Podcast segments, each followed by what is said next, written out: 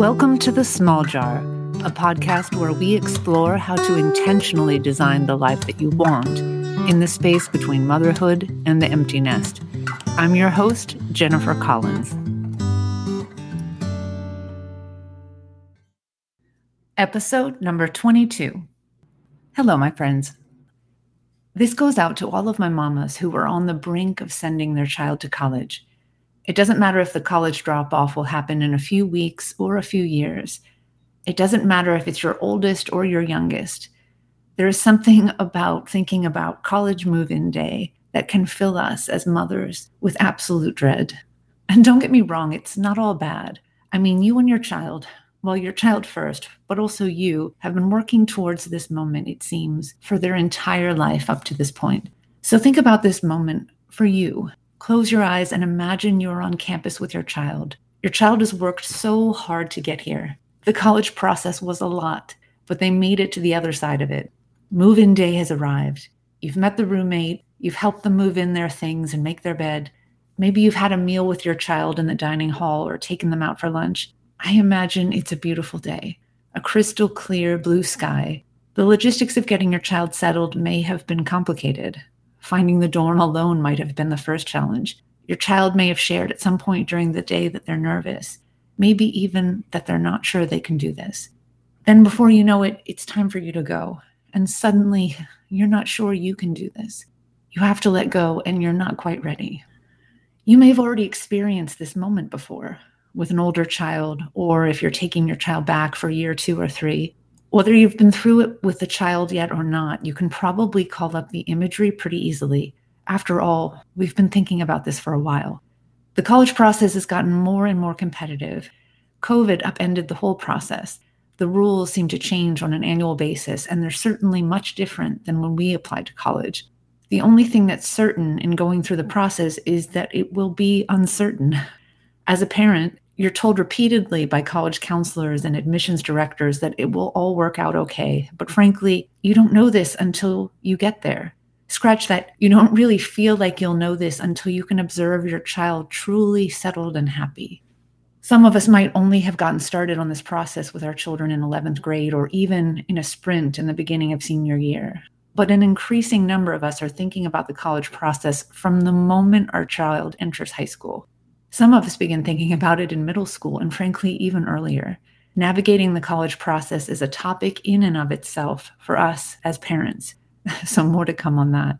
But for now, suffice it to say, by the time you arrive on campus for move in day, you've been on a long, possibly stressful journey. And it doesn't stop with your child's final decision in May. Almost immediately after that, you and your child are bombarded with a long list of tasks to complete before move in from filling out surveys about rooming preferences and connecting with roommates for the first time, to purchasing bedding, completing endless forms, many of which are accessible only to your child now that they are in charge of themselves. And of course, we can't leave out the whole process of paying tuition. That is for sure the one email you will get without fail. So back to move in day. As you imagine standing on the green about to say goodbye, what comes up for you? I can imagine you might be feeling an incredible sense of pride your child made it to college and you are deeply proud of them. You might be excited for them, embarking on a new adventure. You might be feeling a little relief. You made it. They're moved in and settled. There's nothing left for you to do. But on the other hand, balancing these incredibly positive emotions of pride, joy, excitement, and relief, you may also be experiencing a wide range of challenging emotions worry, anxiety, sadness, grief, dread, overwhelm, just to name a few. In fact, you may have been feeling some of these emotions during the long journey to get to this moment. Think about it. The imagery of this moment is so easy to conjure up. As I said, you may be months or even years away from this moment, and you can already anticipate the pain, worry, sadness, dread.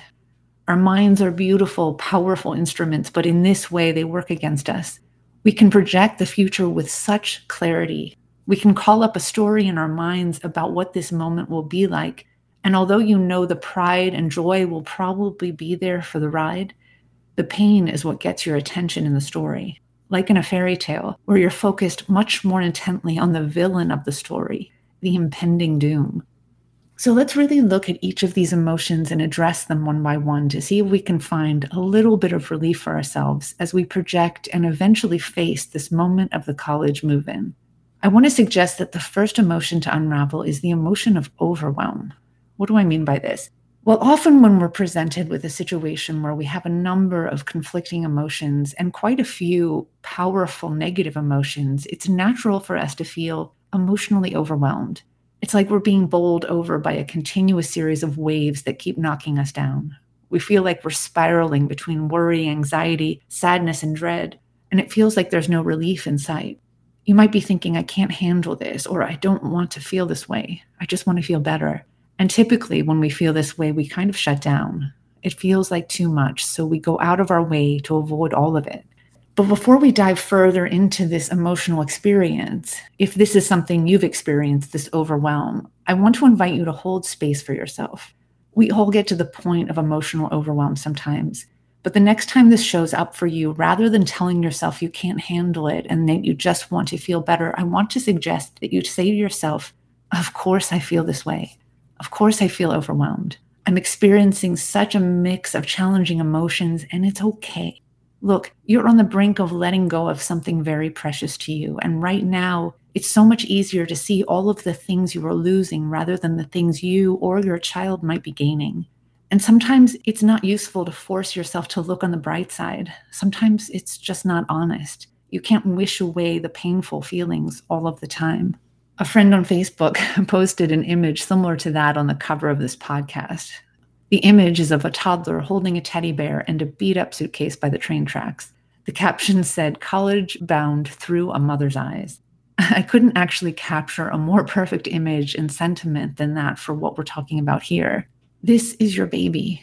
And I wonder if you, like me, sometimes look at your child who may now be at least eye to eye with you, if not considerably taller, and as you look at them, your mind literally flashes to images of them as a toddler, of them giggling uncontrollably as a three year old, of them not wanting to be put down or always looking to hold your hand. Those days are long gone, but as long as I've had my babies at home, somehow the memory of all of that has stayed intact. And now they'll be away for a long period of time. Is it any wonder that you're experiencing a wide range of emotions that bring you pain? So, first, have grace with yourself. If you find yourself overwhelmed with these emotions, tell yourself it's okay. Nothing has gone wrong. In fact, maybe this is just the part when letting go feels really hard, and you can do this. You can get through to the other side of this. One big benefit of just giving yourself the space to feel a bit overwhelmed sometimes is that you stop fighting with or stop arguing with the reality of these negative feelings. It's like you've been pushing against the closet door to keep all of the demons in and you're exhausted from the effort. But once you stop pushing and you let the demons out, you let the pain free, you actually start to notice oh, that's sadness. There's anxiety. It's no longer a big ball of emotions that are bowling you over, but simply a few powerful emotions that you can name and understand. So, what can we learn about these emotions? Let's talk about worry and anxiety. These types of emotions tend to be incredibly challenging for us because they feel so out of our control. And here's why when we worry, we're typically imagining that something terrible will happen in the near or distant future, either to us or to our child. Our minds project this image of a possible future that we don't want. And in the same way, I earlier painted a vivid image of you dropping your child off at college we could also project images of our child sitting alone in his dorm room, feeling lonely and without friends. We can project an image of our daughter getting into a dangerous situation at a party without anyone watching out for her. We can also project an image of us back home, feeling empty and alone, not sure what comes next for us. It seems like there are so many unknowns, and the possibilities for the future that our brains offer us are the painful ones. And I don't know about you, but sometimes when my brain gets stuck on one particular version of what might happen, a version that I find particularly worrisome, it's like my brain obsesses over it. It can't stop thinking about it. And it almost feels like we're proving ourselves right. Like the more I think about this awful scenario, the more weight it has, the more my brain thinks that it's probably going to happen. And what our brains really want us to do is to make that possibility go away For most of our children's lives, we've had a number of ways we could try to mitigate risks for them. We'd give them curfews or get to know the parents of their friends. We would check up on them with Life 360 or Find My iPhone. We tried to help them keep on top of their schoolwork or extracurricular activities. We would be there if they needed us, and we would see them every day. So we would be able to have a check in or to gauge how they were feeling. Now, the window we've had into our children's lives is closing. They may still share many details when they call or when we see them for breaks, but we're not as intimately involved in their lives once they go to college. And they certainly don't want us keeping track of their whereabouts or micromanaging their schedule and choices in the same way we did when they were home. We're left to trust that the tools and the judgment we've tried to instill in them over many years will serve them well and help them navigate this new world at college. But we can't help but wonder after all, we still see them as our kids. They've grown up in so many ways, but are they really ready to be entirely out on their own? This lack of visibility and control that, frankly, we've been losing for a number of years by now, we're embarking on a period of time where we're losing visibility and control. And frankly, we've been losing this control for a number of years by now. But I think when our kids are still at home, we have this illusion of control. We have the perception that somehow we're still keeping them safe, even though, let's face it, once our kids start to drive, even before, once they start getting a little bit of freedom in high school, we don't really know everything about the choices they make unless we catch them doing something we don't approve of our kids are now adults and they're calling the shots. They're taking control. And just like those first days after your child got their driver's license and you were petrified that they would get in an accident right away, now they're taking on this huge responsibility on their own. I'm imagining a baby deer weakly trying to stand, not yet strong enough to be on his own, but determined to try. This is all new. And our brains don't like new. Let's face it, none of us crave change especially when it involves changing something about our lives that we have loved for so many years. Our children and us, we're walking into unknown territory. And of course, it's scary. Of course, our brains are going to be looking for danger. It's actually a habit, it's what we've practiced. We have been protecting and guiding our children for years. And so, of course, our brains are continuing to try to do this even though so much of our children's lives is no longer in our control. If you feel anxious about your child going to college, of course you do. Hold space for your anxiety, but also remind yourself that the stories your brain is concocting about all of the things that could go wrong, just because your brain has thought it doesn't make it true, doesn't make it any more likely to happen. If the worst happens, if something awful happens, then we will experience pain and we'll figure out what to do next if something happens. Until then, become the watcher of your mind and notice how your brain wants to offer you phantom possibilities that are actually bringing the unnecessary pain into your present moment. Nothing has gone wrong in this moment, and yet you already feel the pain you so desperately want to avoid. So, the next emotion, sadness. Oh, this is a heavy one. Our child is going to college. It feels like a huge loss, honestly, like grief.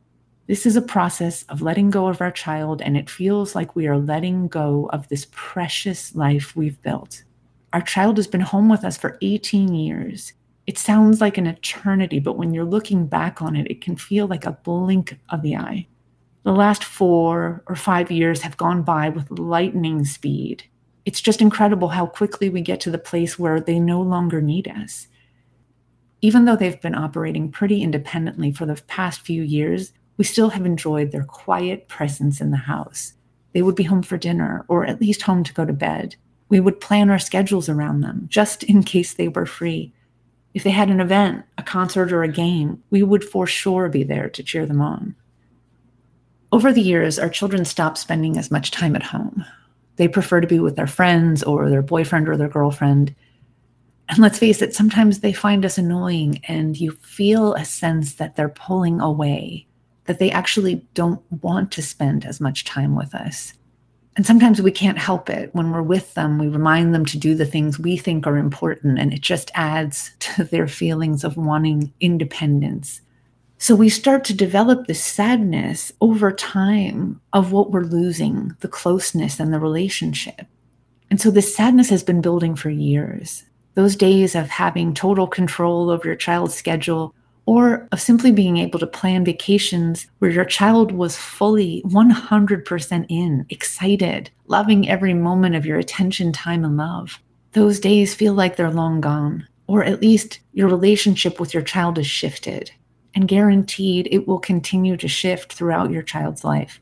But back to college move in day, this moment feels monumental. The moment when everything shifts. They will no longer be at home. When they come home, they'll be coming home to visit, not to stay.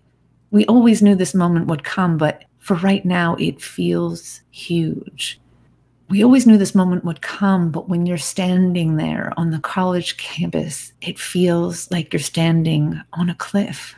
I want to acknowledge and spend a moment with this feeling of sadness because, unlike worry and overwhelm, sadness is an emotion that is worthy of our time. I say this because worry and overwhelm don't move us forward. In fact, they keep us stuck, entrench us even more deeply into our negative experience. We can indulge in them, obsess over these feelings.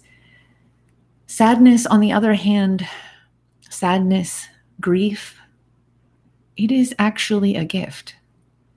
Think of it this way if we had never loved, if we had never experienced the immense joy of having children and raising them to have the absolute honor of then launching them to this point, to saluting them as they make their way into their adult life, if we had never had this experience of love, we wouldn't be having this experience of sadness and grief.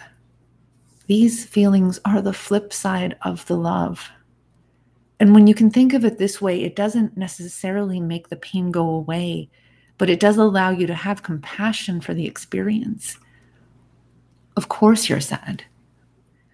Of all of the painful emotions we've discussed so far, sadness is the one that's most important to allow. Overwhelm isn't useful because it causes us to shut down and resist our feelings. We don't want to feel overwhelmed, and so we just don't do anything, and therefore don't address any of the thoughts or circumstances that might be creating this feeling for us. And with worry, it seems like it's useful, but ultimately it's counterproductive it keeps us stuck and churning in a negative reality that isn't even true, that will likely never come to pass in any way, shape, or form. But sadness is an emotion that's more difficult to reason your way out of. You have to learn to allow it, to let it be there without judgment. And this can feel really uncomfortable. The sadness can come in waves. You can forget about it for a while, but then it can knock you over again with a subtle reminder walking by an empty room or driving by your child's old school. You love and you let go, and that's a cycle of life that's inevitable. That's beautiful. It may also be that there are many layers to this sadness for you. It's not just letting go of your child, it's letting go of being a mother with children at home. It can seem like an entire identity shift. We can feel like we've lost the purpose that we've felt for so many years as a mother. Having a child or children establishes a framework for your life. Think of a solar system where your children are literally the sun, and our lives, to a very large extent, can revolve around the central unifying purpose that our children offer us. It might influence where we choose to live, whether or not we work, the type of job we take, how we arrange our schedules, the friends that we make, what we do on the weekends then your child gets their driver's license and the solar system begins to feel like it goes off kilter just a bit. You can feel some relief in not having to do as much driving around. But luckily, your child is still at home, so there's still plenty we can do to keep the rotation of our lives revolving around our children. But once they go to college, it's like the sun of our lives has uprooted itself to another solar system. Some of us try to keep the rotational force going, we plan our weekend visits to see our kids. We may try to talk to them every day, look forward to parents' weekends, but it's still a shift. When a star collapses in on itself, it creates a black hole. And in the same way, this empty space that our child leaves in our lives can feel like it's pulling us in, pulling us under. In the face of all of these uncomfortable, painful emotions, it can be tempting to try to fill up our schedule with busyness so that we can escape. Our days feel empty without the purpose we've had, and so we can rush to fill the void because the void itself is a reminder of the loss. And yes, we do have an opportunity to choose what comes next. But for so many of us who are feeling stuck in the weight of these emotions, it can feel hard to move forward. In fact, because many of us are experiencing these motions well in advance of move in day, it can feel like there's no relief in sight, that you're destined to feel this pain until you get to the other side of bringing your last child to school. And then, then maybe you can start to move forward. But until then, when you have one foot in the empty nest, but the other still firmly planted at home, still taking care of your younger children, it can feel like this pain is going to go on and on. Here's the good news it doesn't have to be this way. It is possible to gain mastery over your emotional life. Now, this doesn't mean that you'll be happy all of the time, unfortunately, but it does mean that you can learn how to discern which emotions need to be processed and allowed, and which are simply habitual thought errors that keep you stuck. Our minds create our emotional reality our minds and not our circumstances. This is why some women can drop their children off at college and feel only a sense of relief and pride, and others of us feel devastated, worried, and sad. And this is not at all to suggest that some of us are doing it wrong, not at all.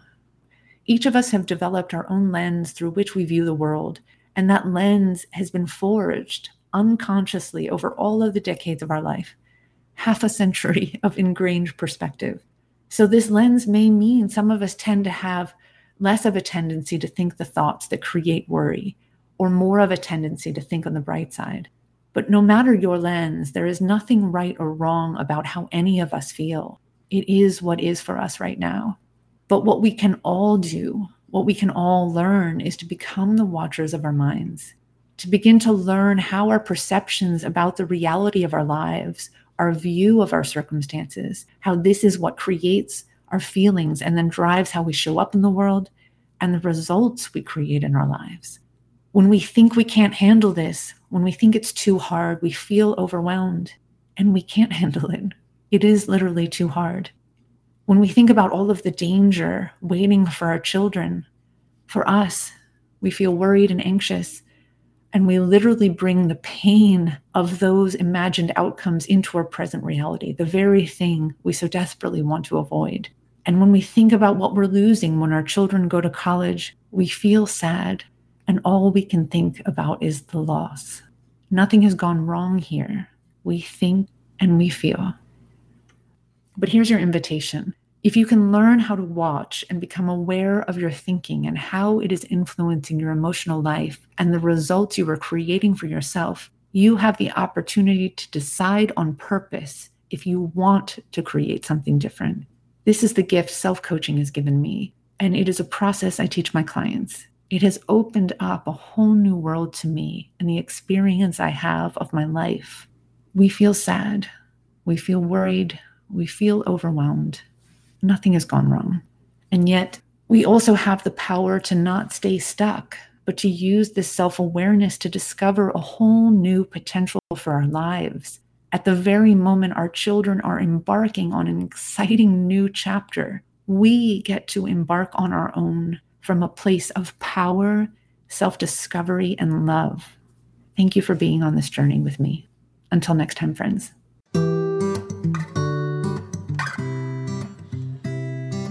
Thanks for listening to the Small Jar Podcast.